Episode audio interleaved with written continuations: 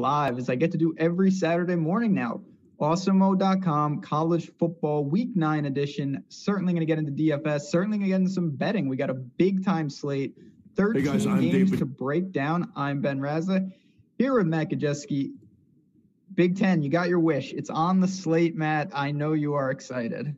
Dude, I got my wish, but I'm, I'm finally a Wisconsin Badgers fan, and they get scrapped. Big and Ten, my you got your wish. savior, Graham Mertz, he's COVID. So I don't know when we're going to see the Badgers again, but it is exciting to get some games.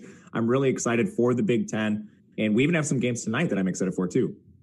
Oh, no doubt. Um, I before we dive into anything, I just want to ask you real quick. So Trevor Lawrence has COVID. It's a 10 day waiting period in ACC. It's three weeks though for the Big Ten. Do you think that they're going to try to like alter that or some way? Because what is going to happen with the situation with Wisconsin?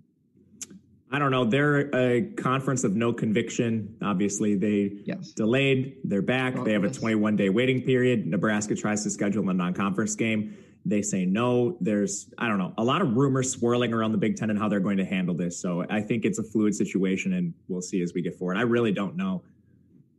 Yeah, I, am really interested to see exactly what they're going to try to do. As you mentioned, Nebraska tried to schedule the old, the old Chattanooga. Um, very, very shady, but we'll see. Uh, let's get into it though. Chad, I'm excited to have you here. Uh, yeah, I'm wearing a nice scarf because it is freezing in New York and it's freezing in my apartment, and I just turned on the heat. Uh, Georgia, Kentucky, going to the SEC. No shock to see Georgia, pretty heavy favorite here. Not a game that I, I think is going to garner too much interest, Matt. Obviously, these are both teams that want to run the ball. Good defenses on both sides, but uh, let's start with the Bulldogs here. What do you make of them going against what is a strong Kentucky defense? I think we are going to see JT Daniels at some point. I'm not sure it's this game, but Kirby Smart's been hinting about getting him involved. I don't know when this is going to be. Initially, Kirby Smart said that he didn't want to throw JT Daniels out there after essentially having his knee reconstructed with an offensive line that only returned two full time starters. He wanted to at least let that gel a little bit. It seems like JT Daniels is coming along. So the first thing I think, how does this influence the offense? Stetson Bennett has just been a game manager. So maybe this is an upgrade for pass catchers. I've been really disappointed in George Pickens this year. He's been out targeted by Kearis Jackson despite running far more routes. So I, this is a hard offense to wrap my head around right now. It's tough. And like I said, Kentucky, say what you want, they've got some issues. They just lost to Missouri. The total in this game is only 42 and a half. Uh, now, the majority of those points are expected to come from Georgia. There's no doubt, but it's it's certainly not a game where I think you can look – too much of a stack. In the backfield, I mean, do, do you have a feel? You got a 6K Zamir White. A- anything there, or is this just a pretty light game on a 13 game slate? Yeah, when we really saw Zamir White handle a large opportunity share, James Cook was out and he is back. So now they're splitting the work between three guys. We'll see Kendall Milton mix in here as well. And it's a tough defense they're facing in Kentucky, so I'm not too interested. Well, if you're not too interested in that, I have just a funny feeling that you're not super interested on the other side. Even up at I guess I might not even bet Kentucky today, which is a, a rarity in itself. Uh, that's how bad the spot could be. I just don't know what they're going to do on offense. They're going to, of course, try to run the ball. Running against Georgia is a very difficult task. Is there anything from Josh Ali to Joey Gate to whoever? Is there anything that you like about Kentucky today? We've talked about this a lot. I think you could maybe target Gatewood. It's a terrible matchup, but you're basically playing Gatewood, maybe thinking he might actually be good. And if he is, this is the only time you're going to get him at 4.7K. And that's really the only argument I can make for him because this Georgia defense is very good. So maybe Gatewood because he's cheap and we just haven't seen him. In the event he's a superstar, you'll never see him at this price again. Now, Josh Ali, I mean, people fell for the Josh Ali trap last week with Terry Wilson. He has a 35% target share but that equates to 5.8 targets per game. So target share is not the end all be all. Consider the offense overall as well. Do you expect Gatewood to have positive yards rushing in this game? Yes, I do think so. He is a pretty good dual threat. And He was he recruited. He was initially recruited as a dual threat over at Auburn. Lost the job to Bo Nix, which is a concern by itself. The Bo Nix slander. One game in, Bo Nix slander. Yep. You it knew it was going to happen. I just worry. Yes, he has some dual threat ability. They may have trouble. And I listen, Kentucky should have, they do have a good offensive line. I just worry a little about him taking three or four or five sacks, and that kills 50 yards of rushing uh, with the negative plays. So you're right. If you want to jam, and, and we're going to get to a lot of marquee players, 4.7 for a QB who's going to be throwing the ball all over the place isn't bad, but I think it's just a price point play. Uh, that's all I really have. All right. Oh God, I we're getting these games out of the way early. Iowa State, the old 27 and a half point favorite on the road, going to Kansas, 50 and a half point total. Iowa State, you know, it was a bad start to the season. They started to get it together, but then last week, Oklahoma State kind of, you know, just showed. I, don't think Iowa State's that good. Uh, and it starts with Brock Purdy. I don't know what his deal is this year. 7,200, huge favorite. Do you like anyone on the Cyclone side of the ball? I don't love Brock Purdy. He's been one of the biggest disappointments in college football. And it, it's not all him. This Iowa State offense is very slow. He's not getting as many opportunities as some other signal callers. So it's just going to be hard for him to reach 300 yard passing games. And we've seen that this year. He only has one so far out of six games, averaging 31 attempts. That's not ideal for him either. I guess if you want to target Purdy, he has some dual threat ability and they have the easiest matchup, arguably, of all time here against Kansas. But I really think this sets up for Breece Hall Again, just a dream matchup for the run game. Kansas is allowing over 200 rushing yards per game, and Hall has eclipsed 20 touches in each of his last three games, averaging 141 yards on the ground in that span. Also has five targets in his last two games. We've seen him catch the ball quite a bit in the past. Last year, he had 23 receptions, which is pretty good for a college back. So he's 9,100, uh, 400 more than Etienne, and 1,000 more than everybody else. Do you, uh, simple question, and we'll circle back throughout the slate. Do you think that's warranted that he should be the highest priced back? I do. I think he has the best volume. You can compare him to guys like Chuba Hubbard. Chuba Hubbard's not catching any passes this year, but he's similar in carry. So I think the uptick in price is warranted there. However, I you know when you start looking a little bit lower, there's guys like Kyren Williams who might see 90% of his opportunity. And is it worth it to save that 10% but get like 2K in savings and salary? That's a conversation worth having. But I do think Breece Hall should be the highest price back on the slate. Fair enough. Any love for Charlie Kolar at flat four, or do you think just game script wise, possibly windy, kind of an unnecessary play to target him? You can look to him. I always the target share is going to be volatile for Kolar because they're not passing a lot, but I think he's arguably the top receiver on this team. He missed some time early in the year, so we just have 29 targets, which obviously falls behind Xavier Hutchinson, who leads the team. But Kolar, I, I'm surprised they didn't price him up after last week, where he did see a decent target share. I mean, this guy had nearly 700 receiving yards last year. So I think as a punt play, you can look to him. I'm not too worried about the wind, but I guess if you do think the wind is a factor, just play Breece Hall. Yeah, I mean, he he's got some uh, Ibrahim upside where he just finds the end zone like eight times in the first half. Uh, that was a. We're not going to talk about that game. What a wild game, though. Um, on the other side, there's never much to talk about with Kansas.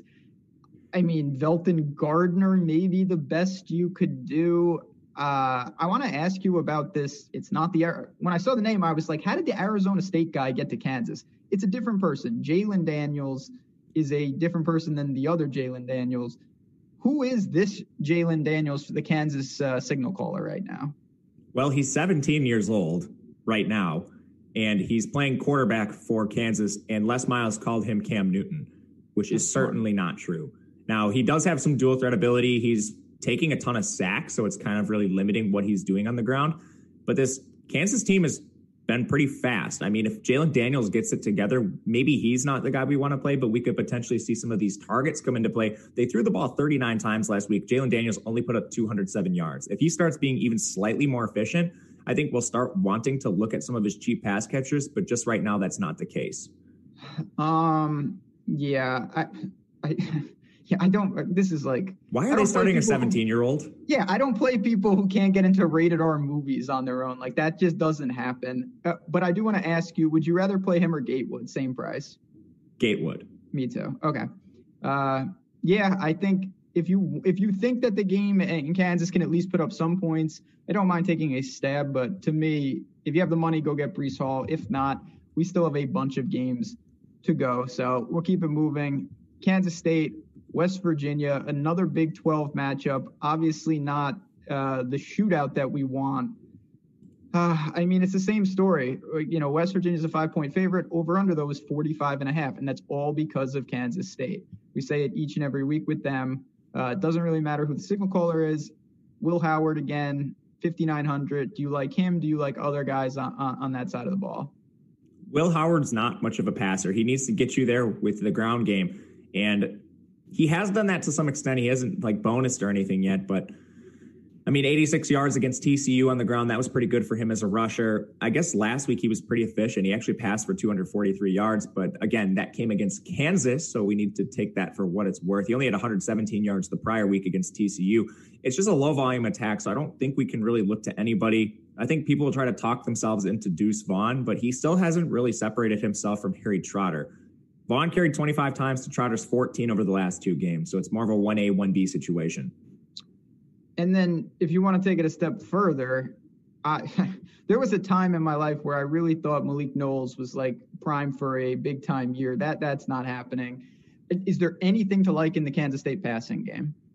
I don't think so. There, none of them are really even averaging four targets a game. Yeah, that's not going to get it done. Um, I will say, as we transition to the other side, I like West Virginia in this game. They're laying five points. I just think they're a better team. I, I know that Kansas State is scrappy. They can slow the pace, methodical. I have a feeling they're going to have a tough time running the ball against this front. And I do like West Virginia. I'm not super sold on them on the DFS side, but uh, what do you make of them as a whole? And do you like them on the betting side of things?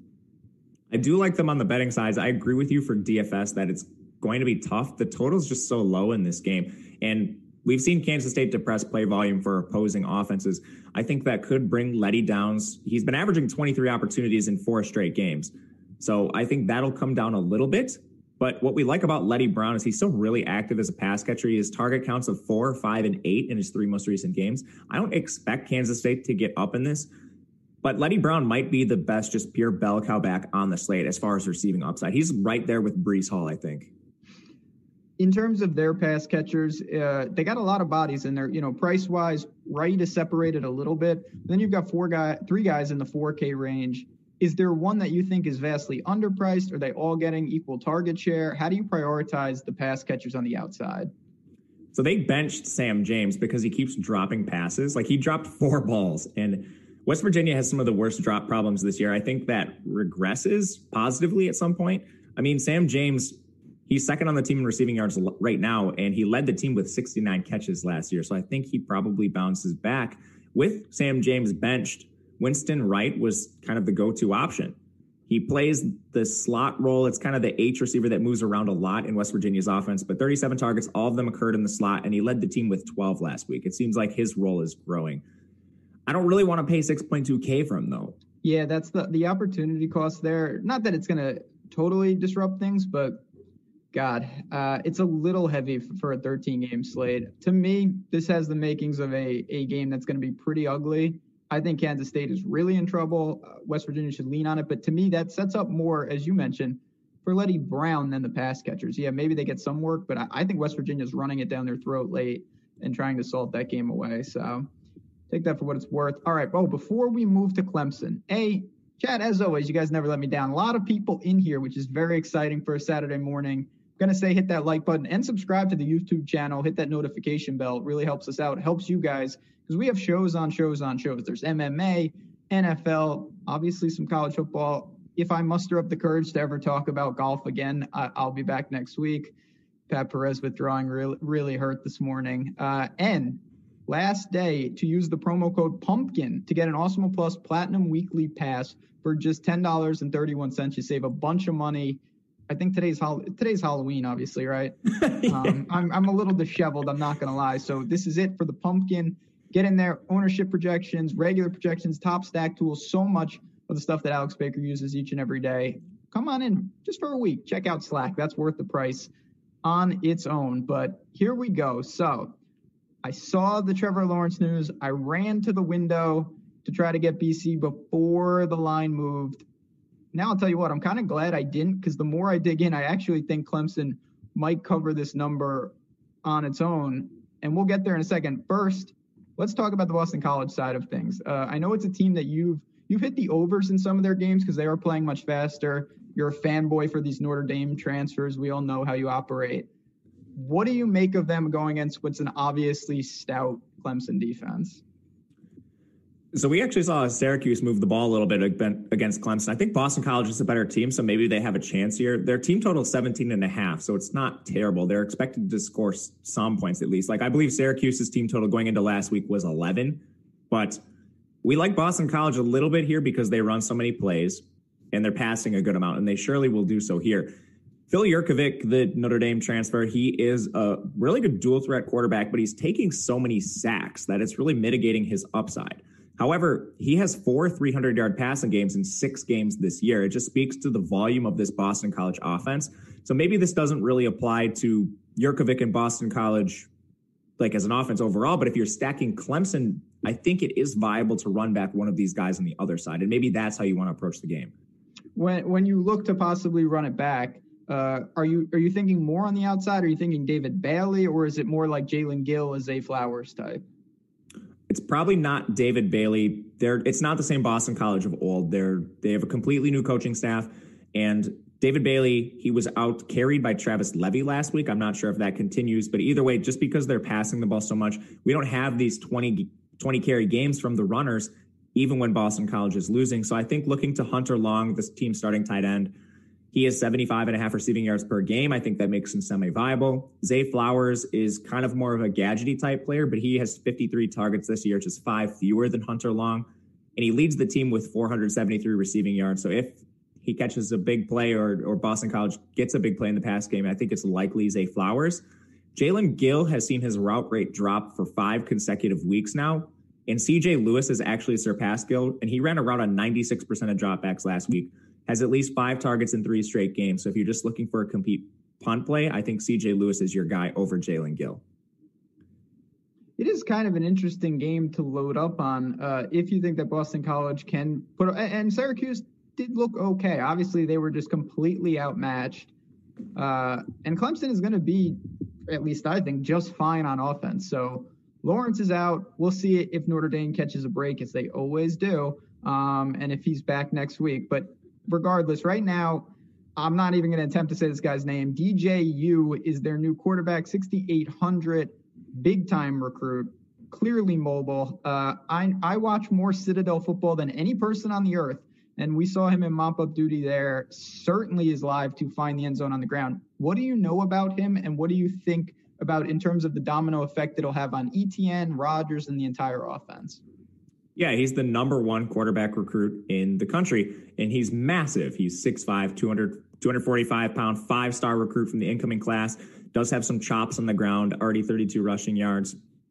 And he comes in discounted. And when this line moved, I was really surprised. I kind of took the opposite approach of you. I, instead of trying to get Boston College right away, I was like, I'm going to take this when Clemson's at the lowest point. So I took Clemson minus 24 because I don't think Trevor Lawrence is worth 10 points to this offense. Like they have, I think five, three different five star recruits on their team just at the quarterback position. And do you think even if Clemson didn't throw a pass, like they would win this game with Etienne? Yes. I think so too. I'm like I said, I'm glad I didn't get the number because the more I dug in, uh, I think you're getting a massive discount on them sitting laying 25 points. They could run it down their throat. This guy clearly can move the ball. The other thing, it's not like we haven't seen him. Clemson pulls Lawrence basically every game. Uh, it's just a matter of is it at halftime or is it after the third? So this guy's gotten a little experience, and, and there's no doubt about it that they're overmatched. I guess the question is I think most people think Lawrence is out. Etienne is going to have 30 touches on the ground. Do you think his volume necessarily goes up, or do they just kind of run the same offense, same type of you know personnel and whatnot? Etienne is handling 18.3 opportunities, that's carries plus targets per game, which is not anywhere close to guys like Leddie Brown, Breece Hall, Chuba Hubbard that we'll get to. I do think they lean slightly run heavier with their their new freshman signal caller, but I still don't really expect Clemson to have a lot of trouble with Boston College today. So do you, like how many carries do we think Etienne actually gets? Like I think they probably get up early in this game. They're still over three score favorites. Do we even see a full complement of snaps for Etienne? I'm not 100% sure we do. I don't think so either. And listen, I know Lawrence can move, but I worry about this guy around the goal line if you're rostering Etienne. Yeah. Now it's obviously he can break 70 yard runs at, you know, at any time. But Clemson clearly is comfortable using DJ as a runner, Cam Newton like in the red zone. He's a big guy. You mentioned it. I wouldn't be stunned to see him have a couple goal line touchdowns. That's going to come directly at the expense of a guy like Etienne. So he's always going to be in play. I don't think this is an upgrade for him, though, at quarterback. I really don't. I agree with you. So I tried to project this offense this morning, and Clemson, of course, is a massive team total. So if you're just looking at price adjusted like plays as far as salary goes, DJ is going to be one of the best quarterbacks you can target on the slate. But I think we need to always worry about the fragility with these Clemson players. Like Travis Etienne could score three times. At the same time, Travis Etienne could have 10 carries for 60 yards and then be out of the game at halftime. All of these players, we have to worry about the fragility when you're targeting them. And it stems to their pass catchers as well. Amari Rogers, 6.5K, Cornell Powell, 3.8, and Frank Ladson, 4.3. The reason we don't see these guys priced like Alabama receivers is because they essentially play a half of football and then they're off the field. No doubt, and yeah, it's it's a roulette situation. You, you've you've tweeted this before. Like somebody on Clemson is going to have 150 yards and two touchdowns at halftime, but there's like eight guys that it could be. So it's just very very difficult to tell who's who. Uh, I don't mind the shots. Obviously, massive team total. Clemson's going to be just fine, but keep that in mind. To me, I'd rather find the, the money and go elsewhere at running back. I'm not going to lie. Uh, all right. We officially, it's time, the first time we do a Big Ten game. Michigan State and Michigan, uh, big time rivalry game, but it's not expected to stay close at all. I don't know how much of this is just scoreboard watching when you lose to Rutgers, though, uh, you shouldn't ever be less than a 21 and a half point dog, which they are here going into Ann Arbor. What is going on? We'll start with Michigan State. What is going on? Their defense looked non existent. I know they lost a ton. Lombardi threw a ton, but again, they were down. Now they get Michigan. What do you make of the Spartans? Are they as bad as they looked in this opening week? Man, I hope not. I so they have a completely new situation here. Mel Tucker is now their head coach. He brought over Jay Johnson, who was also his OC when they were at Colorado last year. And this is an offense, it's pretty different from the Michigan State offense we've seen in the past. They're far more fast and they're passing the ball quite a bit. And we saw that with Lombardi. Lombardi, I mean, he attempted 43 passes. He backdoored his way into a 300 yard game. Prior to that, he only has one 300 yard performance in his career. It came back in 2018. We've seen Lombardi a lot, actually. Brian Lewerke was constantly hurt over the last two years. So we've seen Lombardi and he has not been an efficient passer. He has a like he had a 48.6 completion percentage and a 5.2 yards per attempt. That's pretty pretty dang bad. Yeah, it's not good. And again, this was against Rutgers last week. He does have a couple weapons. In particular, the guy I want to talk about is Jayden Reed, who is I, I you know I remember him at Western Michigan. He looked good last week is he going to be the alpha on this wide receiver core? And in a game where they're going to obviously be trailing, uh, do we go to him at 6,300? I think you can. 12 targets. It was tied for the team lead last year, and he's used more downfield. He had over 100 yards receiving, and he functions as their main slot receiver. Mel Tucker is going to rotate his receivers a little bit, but Jayden Reed ran about half of his routes from the slot. Again, we missed him all 2019 because of the transfer regulations in the NCAA. But I do think he is the number one receiver here. But I think it's close enough with Jalen Nailor where I'm not sure I want to pay the 6,300. Nailor is a boundary receiver for the Spartans. He's finally healthy enough. He's kind of been a buzzy guy around the Spartans for the last few years, but he also had 12 targets, only received 84 yards. But I think because Michigan State's passing so much, we could see one of these guys become viable anything in the Michigan State backfield, or are we just sticking to you know the, these pass catchers potentially? Oh man, it was a horrible rotation. I think a lot of people thought Elijah Collins was going to be the dude, and he was horrendous. He only had three total rushing yards on nine attempts last week. They have a true freshman there in Jordan Simmons. He only played 27% of the snaps, but he just outperformed Elijah Collins. And then we have Connor Heyward, who's their receiving back. So it's just a mess. Okay. Yeah, that's a no. Uh, on the other side, got to give them credit. Go into Minnesota. They were a slight favorite, but they absolutely dominated. Now, maybe Minnesota's just not good. Uh, there's always that. But Joe Milton looked good. The running game looked good. Haskins was running wild. Charbonnet was running wild. What do we make of a Michigan team here that's obviously a heavy, heavy favorite at home? It's really tough to say with that performance they just rolled up on on Minnesota. Like they only ran 56 plays. So they just absolutely demolished them. They had the highest yards per attempt on the ground in the country last week, and it wasn't even close. If we look back to last year to kind of gather what Michigan had been doing, they're a moderate offense. 71 plays per game was 65th in the country. They passed 47% of the time. Of course, that was with Shea Patterson. Now they have Joe Milton, who's a pretty good dual threat. So I expect this to drop a little bit. Milton had 52 rushing yards in that week one contest. Again, Minnesota looked horrific on the ground. Milton only threw 22 passes, but he still racked up 226 yards. So he did look fairly efficient. I think maybe he's an outside consideration in some tournaments. They're a heavy favorite here, but this game doesn't have the best over under overall in the slate. Yeah, over under at 51. Um, I think it could be an interesting game to see just to get gauge a little more on these teams. Not one, I'm not making a play on the game in betting, and I, I don't have a lot of interest here. Uh, so we'll keep it keep it moving. This is a fascinating game to me. Memphis, six and a half point dog, looking like it's going to go to seven. Uh, going into Cincinnati, 56 and a half point total. We know about the loss of Coxie. Obviously, Memphis has weapons for Brady White. We're going to get to Cincinnati. I got a lot of questions about them. Uh, but I guess start with Memphis. How big of the loss is Coxie? Do guys like Dykes and Austin and Washington just step up immediately? How do you prioritize it? What do you make of Memphis as a whole?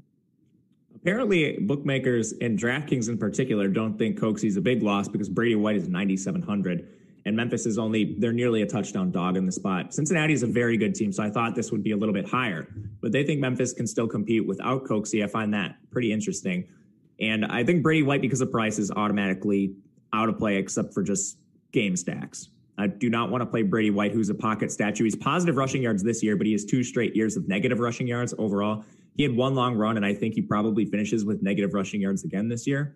So you're hoping he gets the 300 yard bonus, and this is easily the most difficult matchup he's faced all year without his NFL ready number one receiver. I I don't know. This is a game when I when I looked at it, I thought that Memphis might be, you know, 10, 11 point underdog, to be honest.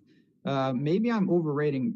Cincinnati looked like a, they took SMU to the woodshed. Uh, this is a good, good team, and I, I don't know exactly what to make of them. They're not the most interesting team on the DFS side of things. Ridder and the running game. I mean, what do you, what do you make of a? How good is Cincinnati, and b? What kind of offense do you think we see from them today? Ridder's largely been a game manager through his career, but this is the best matchup I think all year that he's going to face in the pass game. Unfortunately, he's only averaging 25 pass attempts per game and 180 yards. So does he get there on efficiency? I think that's a major question. He does have dual threat ability, so 250 yards on the ground. He did have a 179 yard rushing game against SMU last week, which is largely driving this. And he actually hasn't passed for 300 yards since 2018. He's only done that twice in his career. So I really question the upside with Ridder at 8,300. I mean, if you want to look to the 100 yard rushing bonus, he's actually hit that three times in his career, and he's already done so once this year. So maybe he's a contrarian option to, I don't know, backdoor his way into one of these bonuses, but I don't think it's very likely. Do you worry about because to me, even though he's had some rushing, I'll call them anomalies, I think Doaks is firmly in play at flat seven, and he's still going to get his on the ground. What what do you make of him? Does Ridder impact that, and do you feel comfortable going to the Cincinnati ground game? Yeah, I think we can. Doaks has at least 20 carries in back-to-back games. We saw them his rushing shares depressed a little bit because they, you know, they faced Austin Peay early in the year. So I wouldn't make too much. If you're looking at just his rushing share in the backfield, I don't think it's going to be a problem. He still should probably get around 20 carries, even though the matchup against the the run defense for Memphis is a little bit more difficult. They've been a pass funnel this year. I don't think that makes a big difference. So if we if we stick with that though, before we move on, on the outside, you have the pick of basically any. There is no expensive receivers for Cincinnati. You've got Tucker, you've got Pierce, who's back, 4,200. Uh, is it just a bunch of guys getting work? Is there anyone who could really rise to the top of the target share here, or is it just a very, very balanced offense? I think Pierce is pretty clearly their wide receiver one when he's healthy, and that's something he just hasn't been this year. He came back from his injury last week, immediately had six targets, and he's running around on almost every dropback. So I think he's the wide receiver one. Again, I always talk about my Notre Dame transfers. Michael Young is the other top wide receiver in this this group. He leads the team with 20 targets, and 20 targets is not ideal on the the course of a year. He's only managed 25 receiving yards per game, so I wouldn't look to Michael Young. It's basically going to be Alec Pierce or, or no one else, I think, in the pass game. I'm I'm I have not done it yet, but I'm looking to possibly bet Cincinnati in this spot. I I think I'm pretty sold that they are cut above these other teams in the American, and they look crisp. I I wouldn't be stunned to see them get a little buzz uh, if they start running the table in this wacky year. So keep an eye on what Cincinnati does today. All right, now we're getting serious. LSU Auburn, one and a half point spread uh, for the road LSU Tigers. 63 and a half point total, though, and this is just life in the SEC right now. Um, LSU's defense certainly not what it was. What do we do with this team? Uh, Brennan, is he officially out? He, I don't think they've officially ruled him out, but you know, at the beginning of the week they said he's going to practice. We're going to see, and then like midweek they had an update, like this guy still hasn't practiced. So I think he, I would put him at doubtful, like extremely doubtful. Just hasn't officially been ruled out yet. So DraftKings did anticipate this, though. It's not like this guy is five thousand. TJ Finley will be the next man up, seventy three hundred. Uh, I guess we can start there. If, if Brennan sits as he's expected to do, is the backup LSU quarterback in play? He's another one of these huge QBs. He's big, six big boy, six six, two hundred fifty pounds. Oh man. I mean, LSU did change their offense drastically when he he played last week. He only threw 21 passes. He was very efficient, 265 yards and a pair of scores there. He also added 24 rushing yards himself. So I think that makes him a fairly solid price adjusted play. But I just have a little bit of, of worry here. Is LSU going to embrace the run with their new freshman quarterback? Yeah, that's the interesting part. I mean, if they do, they have a couple backs that are really going to get some work. Did they cannibalize each other enough where they're not playable in Davis Price and Emery? Uh, and then I guess, do, do you think they'll have success against, you know, Auburn's front suffered some losses. Do you think LSU can just stick to the ground game and be successful here? I think they can. Uh, Davis Price, he had 22 rushing attempts, and his his backfield mate John Emery, he had 18 himself. They they ran the ball 40 times in their previous game. Now this projects to be a very close game, so I'm not sure the rush attempts rise to those same levels but neither of them are expensive. Price is 6,100, Emery's 58. I think that's targetable in the range if you're playing stacks. Man, this is going to be this is the team. There's always one team on a slate where it's like I, if I could just take a crystal ball, I would want to see LSU over any other team. It's just a lot of players that I, I think are interesting, but very hard to prioritize. On the outside, uh, Terrace Marshall, obviously Chase is not there. 7,800, pretty expensive, but for good reason. Um, is he a priority in terms of where you want to spend up on the slate? He's tough. I think if you're stacking this LSU game, it, it seems like the, we have a lot of games with totals below 60. This is one of the few games with a yeah. total above 60. So it seems like people are going to try to stack this game. I am still worried about the run heavy approach LSU took last week. But if you do stack the pass game, Terrace Marshall's by far the clear stacking option. He has a 26% target share this year, averaging eight and a half targets per game, just north of that. And he's averaging over 100 receiving yards. He's basically a, threat for the 100 yard bonus every single week on DraftKings.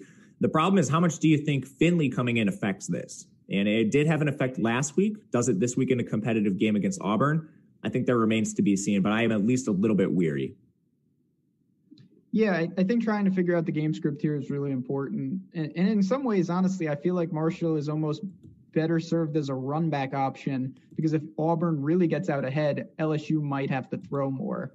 Uh, I don't think there's anything else. Obviously, Gilbert is a guy that he's going to be really good, and he is really good. But he, I do you think he gets enough at 4100 to warrant consideration here? Probably not. This team reminds me a lot of Clemson, where it's it's a big timeshare, and it's not. I don't think it's because they're blowing teams out. I think they're just figuring out their offense still. And we we even saw this last year. Like the first three weeks of the year, Clyde Edwards-Helaire was not their clear cut back. He was splitting time with some of the backs we already mentioned. Yeah, and LSU obviously, like I said, it's been a weird weird year down there. Um, this will be a, a, an interesting test for them. On the other side, we got we got Bo Nix. Um, we've got Tanks Bigsby, we've got Seth Williams and co. I mean, LSU got to get over the name. I see LSU defense and I get freaked out. 30 point team total here. They're just not the same unit right now. Uh, still have some talent, uh, there's no doubt. But do you think Bo Nix is viable and kind of how do you think Auburn approaches this game? I do think he's semi viable because the total in the game is nice.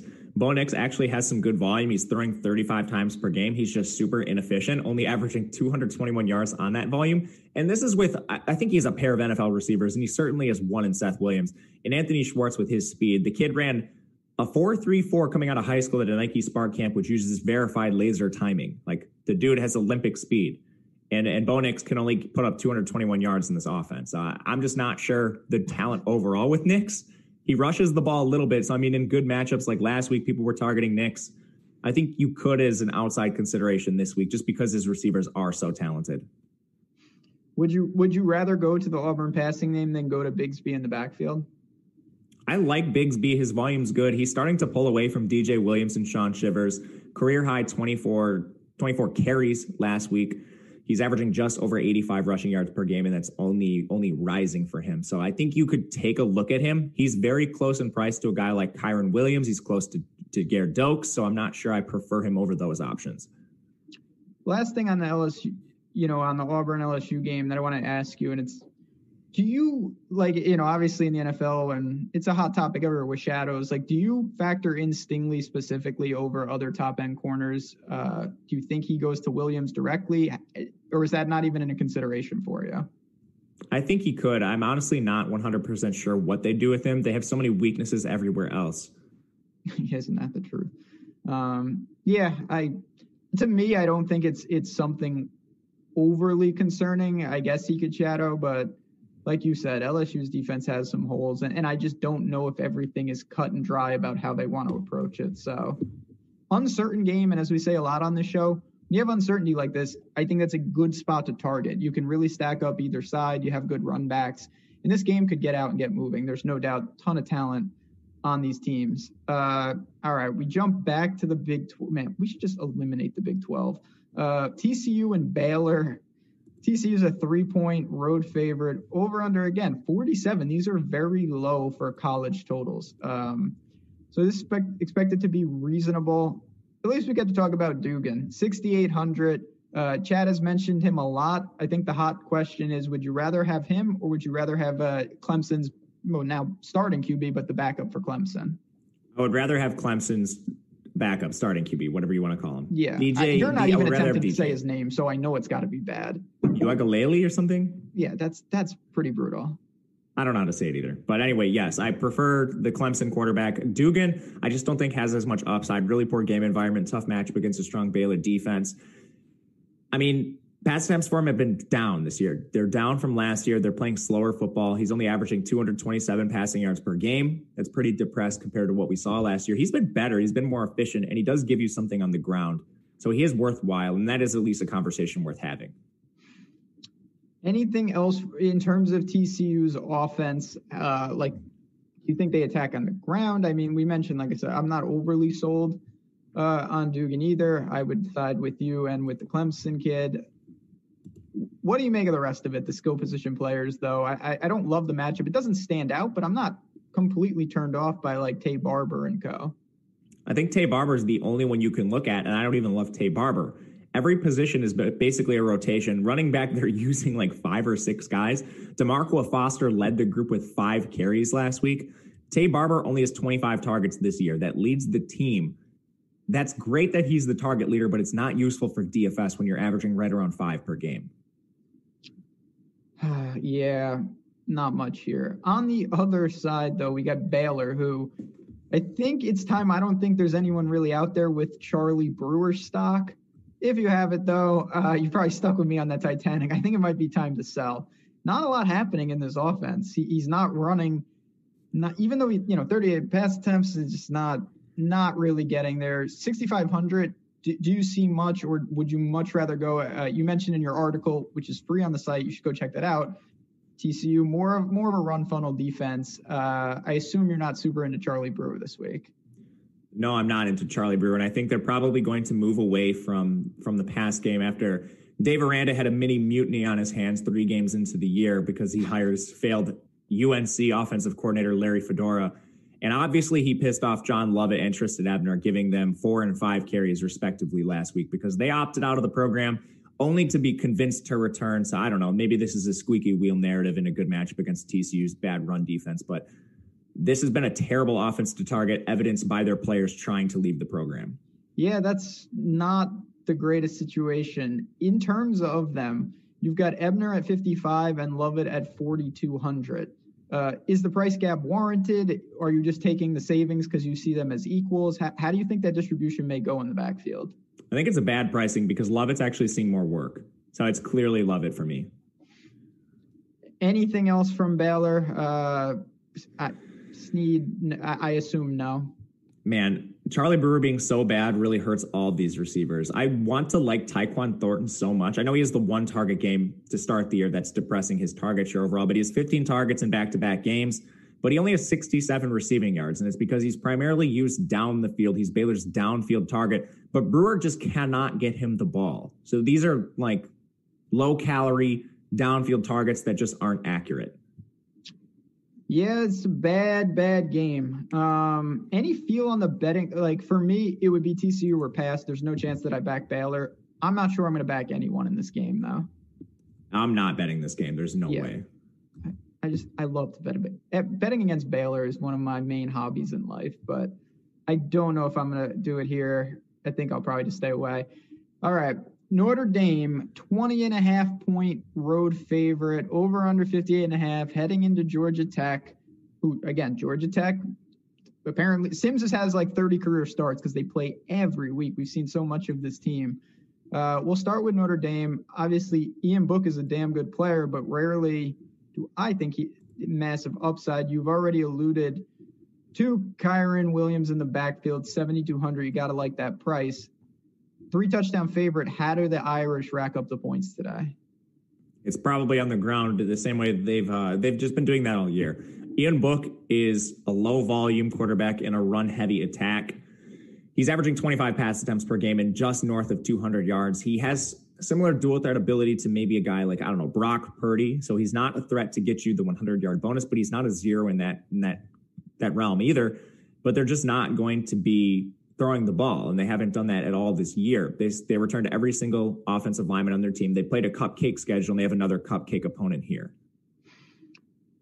So looking at Kyren Williams, obviously at 7,200, we like it, but I want to try to put it in context for people.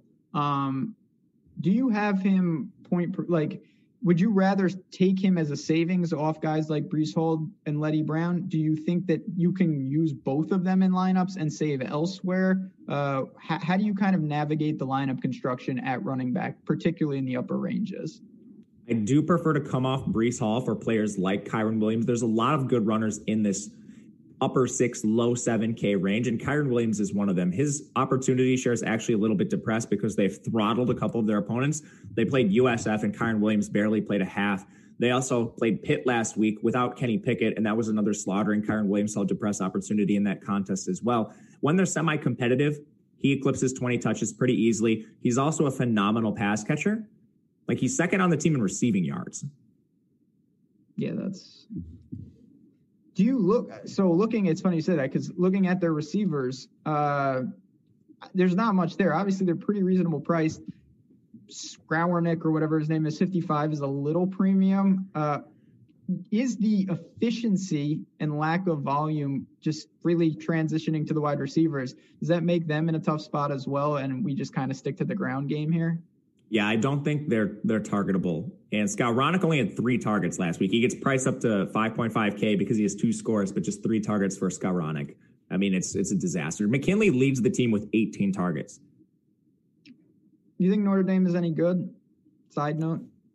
Dude, I don't know. They haven't played anyone good yet. And I know. Like, I, can you believe that they might face Clemson without Trevor Lawrence? Yeah, I can because this team runs as pure as pure can be. Um, how how are you going to take Clemson immediately when this line opens? Because I think I am. Yes, yes. I hope somehow, some way that Clemson sleepwalks again today, and I get it low, and then it'll be swift, swift justice. But I don't know. I mean, you, listen. If there's one thing we do know that, and you've talked about this extensively on the show, Notre Dame's offensive line can hang with anybody, uh, including Clemson. They have that good of a unit up front, and when you have that, there's always an avenue. But I'm I'm a little uns, unsure that they can stop guys like Etienne. we'll be talking about it next week. But let's go to Georgia Tech here. Jeff Sims, again, we've seen a lot of him. He's 5,500. He's got some dual threat ability. He's going to get himself into trouble here and there, but he gets a lot of volume. I just wonder where he's really at at this point. Uh, in a tough, tough matchup, do you worry about him and do you worry about this Georgia Tech offense? Yeah, I'm a little worried about Jeff Sims. They pulled him last week in the third quarter, and I'm not sure it's because he was playing bad. He was playing bad, but they were just getting slaughtered. So we did see a little bit of James Graham. I think that's a concern. Georgia Tech doesn't seem to give players very long of leashes, and I, I think he's really the only guy worth talking about here. Like Jahmyr Gibbs had a, had some value early in the year when Jordan Mason was out. Jordan Mason's back, so it's it's a timeshare again with Jeff, Jeff Sims struggling, none of the receivers are playing really well, and they're all in a timeshare anyway. So it's just a tough offense to get to. Yeah, I, I listen. I, I just don't see it. Notre Dame is stout, low team total, just a bad spot for them. Um, they've shown flashes at times. I just I don't think this is it. And again, this is 13 games. You have a lot of options at every price point. You don't need to force things. There's just better games out there. Uh, I, I guess this is one of them. So we go back to the Big Ten. We've got Indiana, 13 point favorite on the road against Rutgers, 53 point total. How about them Hoosiers last week? Fantastic. That was sweet, sweet justice for that kid on Penn State scoring. He pulled the Todd Gurley, and then Indiana won in overtime. I was very happy. Sorry to the Penn State backers. Uh, I want I want your thoughts on Indiana though. This is a team that there is some talk about them in the Big Ten. I didn't think that Penix was overly great. He obviously made a spectacular play to win that game. 6,200 for him, 31, just slightly over 31 point team total. What do you make of Indiana in the spot and just them in general? I like Indiana a lot in this spot. And Indiana was a fun team to target even last year when they were dealing with some talent deficiencies, and they returned a lot of their team this year, which obviously helps them in the Big Ten but they run a lot of plays and they're pass heavy, and that's fantastic for DFS. Penix in particular is very cheap at 6,200. And Penix is a weird guy to evaluate. He had the 36 pass attempts. That's pretty in line with what Indiana's typically, typically going to do. Just 170 passing yards is really bad. But Penix does have dual threat ability. He was recruited as a dual threat quarterback, and he took thir- three sacks last week, ends up with negative 18 rushing yards but we still need to fall back on what Penix is known for, his dual threat ability. So I do think he will give you something on the ground over the course of the year. I think at 6,200, he's a fine play. And his target share is very condensed between two receivers and Whop Philyor and Ty Fryfogle. Gotta love Whop Philyor. I love that guy. Uh, 5,400 to me is very reasonable if you want to go there. Um, yeah, no, he missed no, like a 60 yard bomb touchdown last week, too he's he's just a player. He's going to get you mentioned condensed target share. I don't think it's crazy to think Indiana. Not that they're going to be throwing late per se. Uh, I think that the the wild card is Penix on the ground. I know it was one game. Really surprising though. There were opportunities there I thought to run and they didn't employ that. They did get it done though. Will have a big time back. Uh, Stevie Scott can play 7,400. He is another guy. So again, I want to put it in context for people, Matt, because this is one of the things you do best You've got Kyren Williams, you've got Doaks, you've got Scott. How, how do you rank these guys in that? It's kind of that second tier of running backs. I like Scott a lot. I think he's towards the top. I think it's Kyron and Scott in that range. Scott is back to back 1,000 yard seasons, and now they are 10 point favorites against Rutgers. His volume is going to be some of the best on the entire slate. He had 20 carries last week. He's very active as a pass catcher, and he has been throughout his career. So Stevie Scott's going to be a very nice option today any cheapies, whether it's you mentioned Marshall's in the concussion protocol, uh, the tight end is 3,600 for Indiana. Do we need to look that low, or are those kind of just peripheral type plays? You certainly can. Peyton Hendershot is too cheap. He's uh, who to compare him to? I don't. I don't have a good comparison off the top of my head, but maybe like a Charlie Kolar type athlete, where last year he had 622 receiving yards, which is pretty good for a college tight end. So Peyton Hendershot is going to be active in some games. Only four targets last week, but he was out there running around on 90% of dropbacks, and he does run some out of the slot too. So Hendershot, I think, is if you just don't have the money to pay up for Fryfogle or Philyor, Philyor and Fryfogle are clearly the better options. Hendershot's a decent consolation prize, has some end zone equity there as well. Yeah, he's pretty good. I mean, I I don't want to say Brevin Jordan, but I don't know. I kind of I kind of thought of that a little. Um, yeah, yeah, that makes he, some sense. Yeah, I don't know if he's that good, but yeah, it's a cheap price. Obviously, if we're really looking to pay up for say a couple top end running backs, you can look there. Um, on the Rutgers side, so again, it's only one game. Obviously, you beat Michigan State, you beat Michigan State. There's nothing certainly wrong with that, and I'm sure they're excited. They don't get to say that too often. Greg Schiano, you know, 21 point team total. It couldn't be worse. I mean, last year they would have games where they they would have like four yards passing. I'm not exaggerating. Obviously, it seems like they figured something out. What do you make of the Rutgers offense? Uh, are they even remotely good? It still remains to be seen. I think. I mean, they are they are doing a little bit more. So not just Greg Schiano is the head coach, but Sean Gleeson's now the OC, former coordinator of Oklahoma State. That Oklahoma State team was a lot more efficient than Rutgers last year, just as far as a, a peripheral standpoint. Like they were fifth in plays per game, 50th, excuse me, in plays per game, and they passed 41% of the time. I don't love their signal caller, Noah Vedral, but if they're going to be passing the ball a decent amount, I think you can look to some of their pass catchers. And if we really like Indiana and we think maybe we want to stack this game, I think we should be looking at some of the cheaper guys on this team. Bo Melton, I think, is their number one wide receiver. Still only saw six targets last week, which was tied with Aron Cruickshank. But Cruickshank is more of a gadgety player. He wasn't on the field about 60% of the time for Cruickshank and nearly 100% for Melton. He would be the player I prefer. So, do you prefer, in terms of, is it more game script that they're probably going to be trailing, or do you think that the best way to attack Indiana is through the air? I think it's because they're going to be trailing. Okay. Because specifically, I mean, obviously Blackshear is gone. Pacheco, 6,800, he's going to have some work. I think the volume will be there. I just worry about the efficiency per se. What What do you make of him in the backfield? So it was like a 60 40, 70 30 split with him and Aaron Young. It's a good matchup for them. Indiana did not defend the run very well last week. But I think game script is the the main question here. Do you think Rutgers can hang with Indiana long enough to have Pacheco or Young get enough carries? I'm not convinced that that will happen. And Pacheco at 6,800, I'm just going to play Doaks, Kyren, Stevie Scott on the other side. Yeah, yeah, it's it's a it's a crowded range and, and one that I think if I fell into, you just mentioned it. There are other guys. I could see him being phased out the volume. It's not a bell cow situation, and I'm I'm just kind of high on Indiana in general. I know they didn't defend the run great last week, but I think they're better than that. We'll see what Penn. We're gonna we're gonna have some time at the end of the show. I'm asking you about Ohio State, so get ready for that. Um, all right, we got a couple games left. I do want to get a couple questions from Chad, and if we have some time, we'll, we'll do some rapid fire with you. But do you uh, you're kind of alluding to it right now is there a pay down option at, at, wide receiver i know we're kind of going on a macro view here i think it depends on the the price but there are a few that are fairly cheap and ones in this game like Fryfogle is very cheap like charlie kolar i know there's some win concerns in that game he's pretty cheap as well alec pierce for cincinnati is the wide receiver one there he's 4.2k I mean, if we're to look really cheap down at the the bottom of pricing, I don't think there's a ton of guys that are viable. Like, I don't think we're playing anyone at the Stone Min. Did you see anyone down there that you liked? Not that low. Uh, we just talked about him though. I think that Hendershot at 36 is very interesting. I really do. Um, I like um, Hendershot too. He reminds me of Charlie Kolar.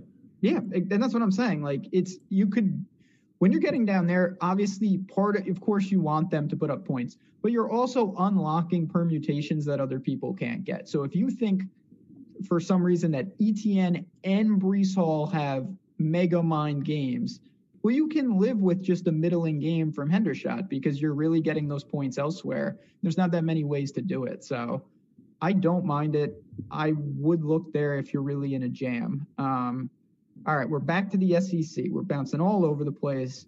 My God, Vanderbilt. Here we go. Mm-hmm. Ole Miss, 17 and a half point road. I mean, there's there's crazy, and then there's Vanderbilt. 63 and a half point total. That just shows you how bad Ole Miss's defense is because Vanderbilt's got issues. But we'll start with Mississippi, 34 point team total. It's Matt Corral's team. He's 8,500. Uh, I guess he's a dual threat now. What do we do with him and with this Mississippi offense? Yeah, Matt Corral's regressed a little bit. He got off to just a, a blazing start, and since then he's a, he's failed to eclipse 200 passing yards in each of his last two games.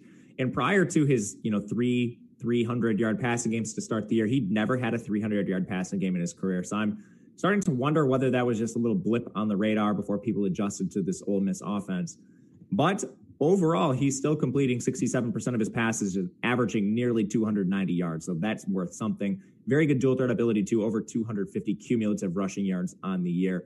I think the problem here is we just get Ole Miss as a heavy favorite, and they've shown that they're not exactly willing to just ride a pass first approach, even when they're winning. They're passing the ball just 41% of the time. So they will run these backs a lot when they are winning. Yeah, and you just said backs plural, and it's true. Obviously, Ealy's going to get his. People asking about value for wide receivers. Is Snoop Conner reasonable discount if you want to pay down at running back? Yeah, for sure. If we look to their touches, Ealy's averaging 19.2, but Snoop Conner's averaging 14.2. 14.2 at 4,300 is more than viable. It really is. And it's It's just, it, it kind of feels weird just because you, you think about Ole Miss, or at least I do, and I think, oh my God, they're throwing it all over the place. Uh, yeah, Ealy in the backfield, but it's true. Lane Kiffin has shown the, the ability to do that. And if there ever was a game where they could lean on the run, it would be this one. Uh, God, I, we know Elijah Moore is fantastic. 8,400 though, I feel like that's a pretty tough price to get to given this slate. I agree. And it's because of all the premier backs we have. Yep. I, I, would normally like to target Elijah Moore, but again, how competitive is Vanderbilt? Do they keep this game close enough where we get to see a ceiling game out of him? And I think that's a serious question. Uh, yeah, I mean, I I don't know. Uh, Vanderbilt is just really, really bad. Um, I don't know what to say, honestly. You've got Seals, he's flat five, but we've already talked about a couple of quarterbacks um, that are really low, low price this week. I mean, you can start there. What what what do you make of this team? What do you think will win out? We know Ole Miss defense is bad, but Vanderbilt's offense to me is worse.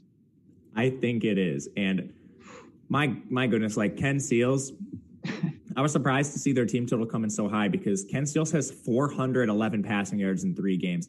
He's a zero on the ground, negative rushing yards. Like at this price, why not just play like Gatewood or Jalon Daniels?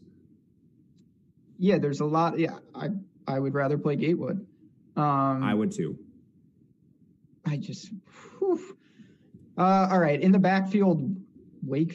I, I don't even know what to say. Is there any? Let me just ask you like this: is there anybody on Vanderbilt's offense that you think could cause problems? And in particular, they're all very cheap. That's the one thing. Is there anyone that you could warrant as a punt play? Say you want to really load up.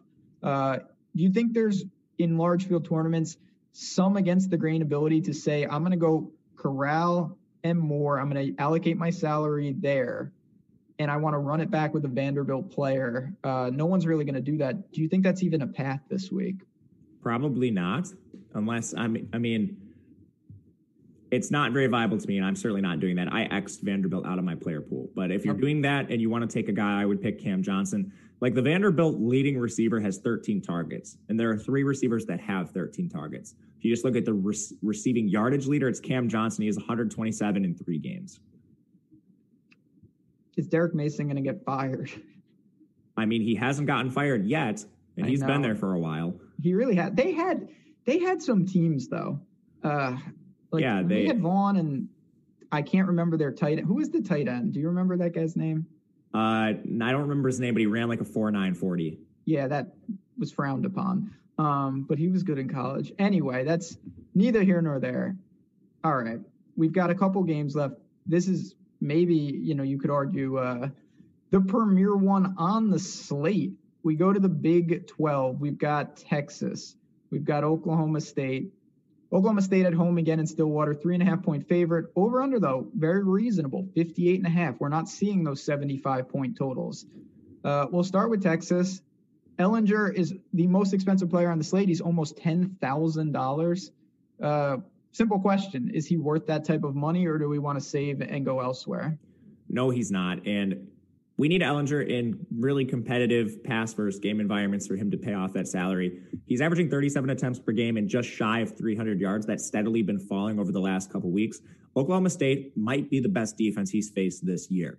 So not only is it a tough matchup for for Ehlinger, but we've seen Texas try to go run heavy when they're leading in games. I'm not sure why they're doing it. It's clearly not a strength of their team, but for whatever reason they continue to do so, which has hurt Ehlinger. And I mean, Ehlinger is the leading rusher on this team, which is shocking just by itself.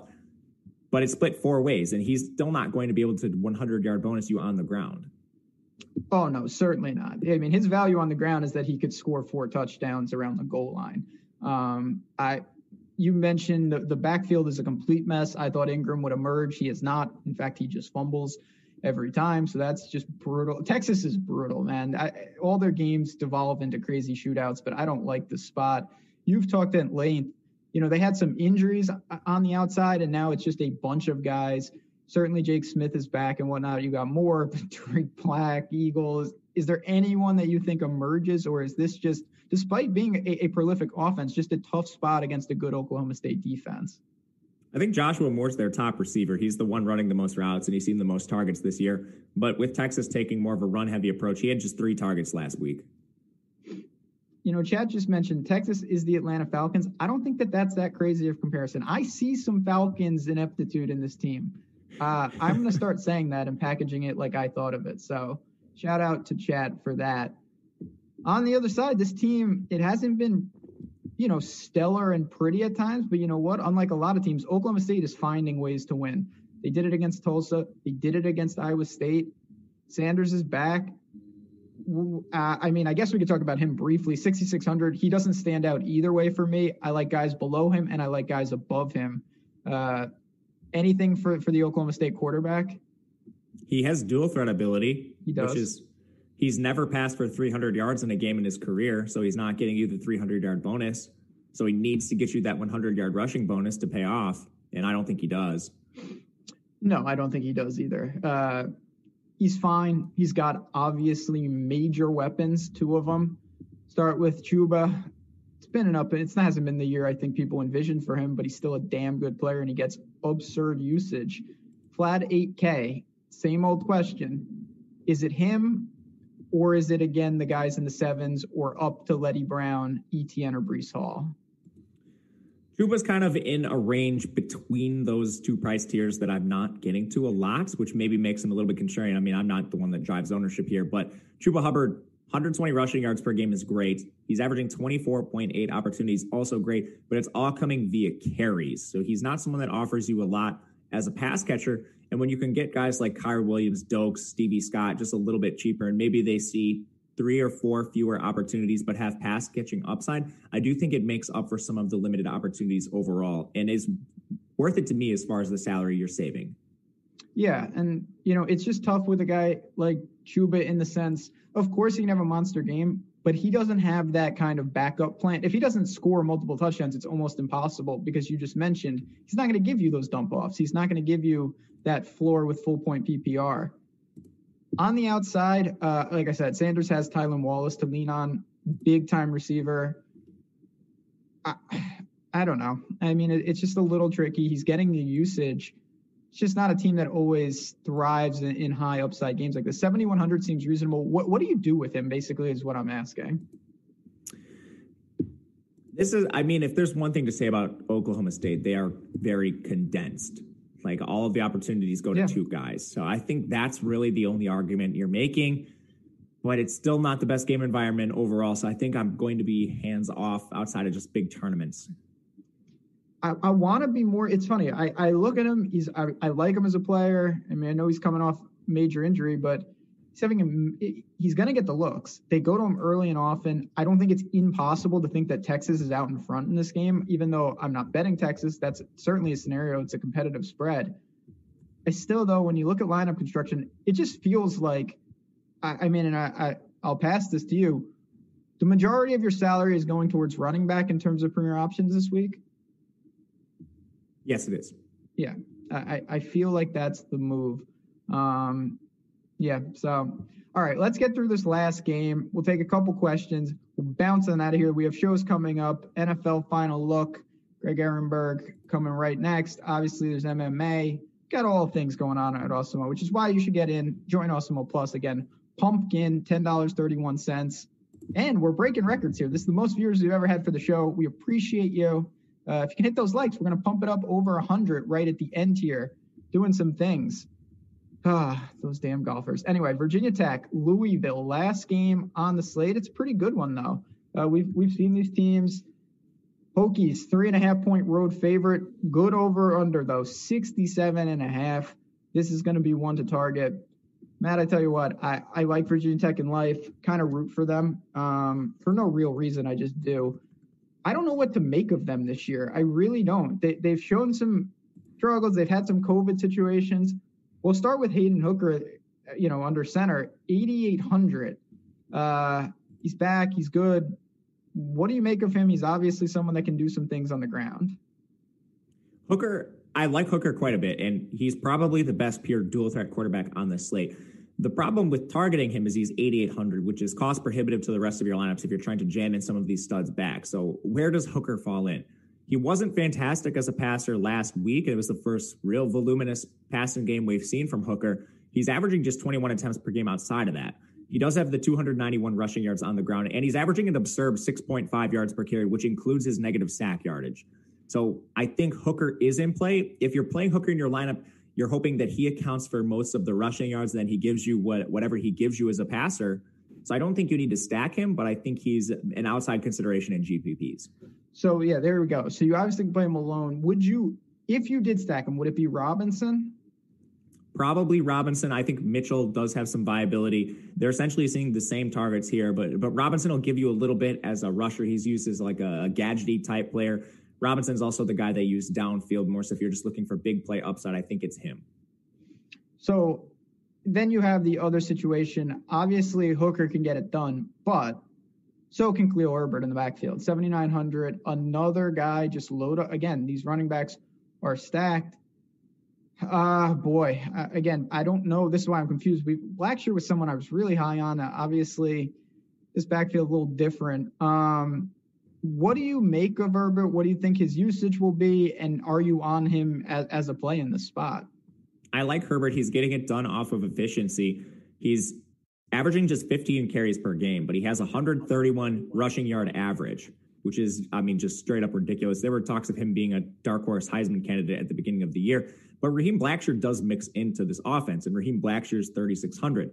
He started spelling Khalil Herbert quite a bit even just last week. If we look to their snap shares last week, Herbert played on 76% of snaps and Blackshear himself was in on 50%. That's a, a pretty decent split at the running back position. No, no doubt about it. On the other side, Louisville is a team that we have seen quite a bit of. You know, they've had some tough matchups, played some good teams.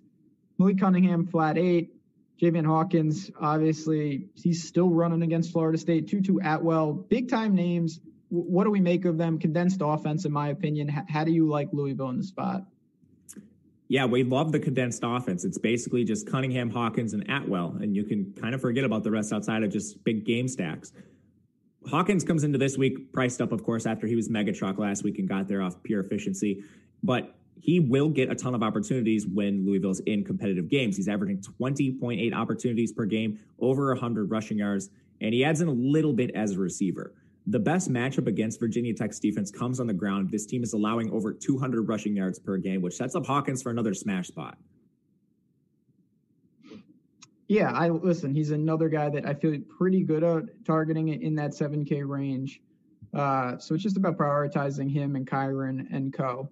All right, we've got like a couple minutes left. Two quick questions from chat. One, um, they're asking about Jay Jackson on, on Cincinnati, 3,800 is he one of those guys sub 4K you think you could look to? No, he's not playing a full complement of snaps, and he seems pretty clearly behind Alec Pierce and Michael Young.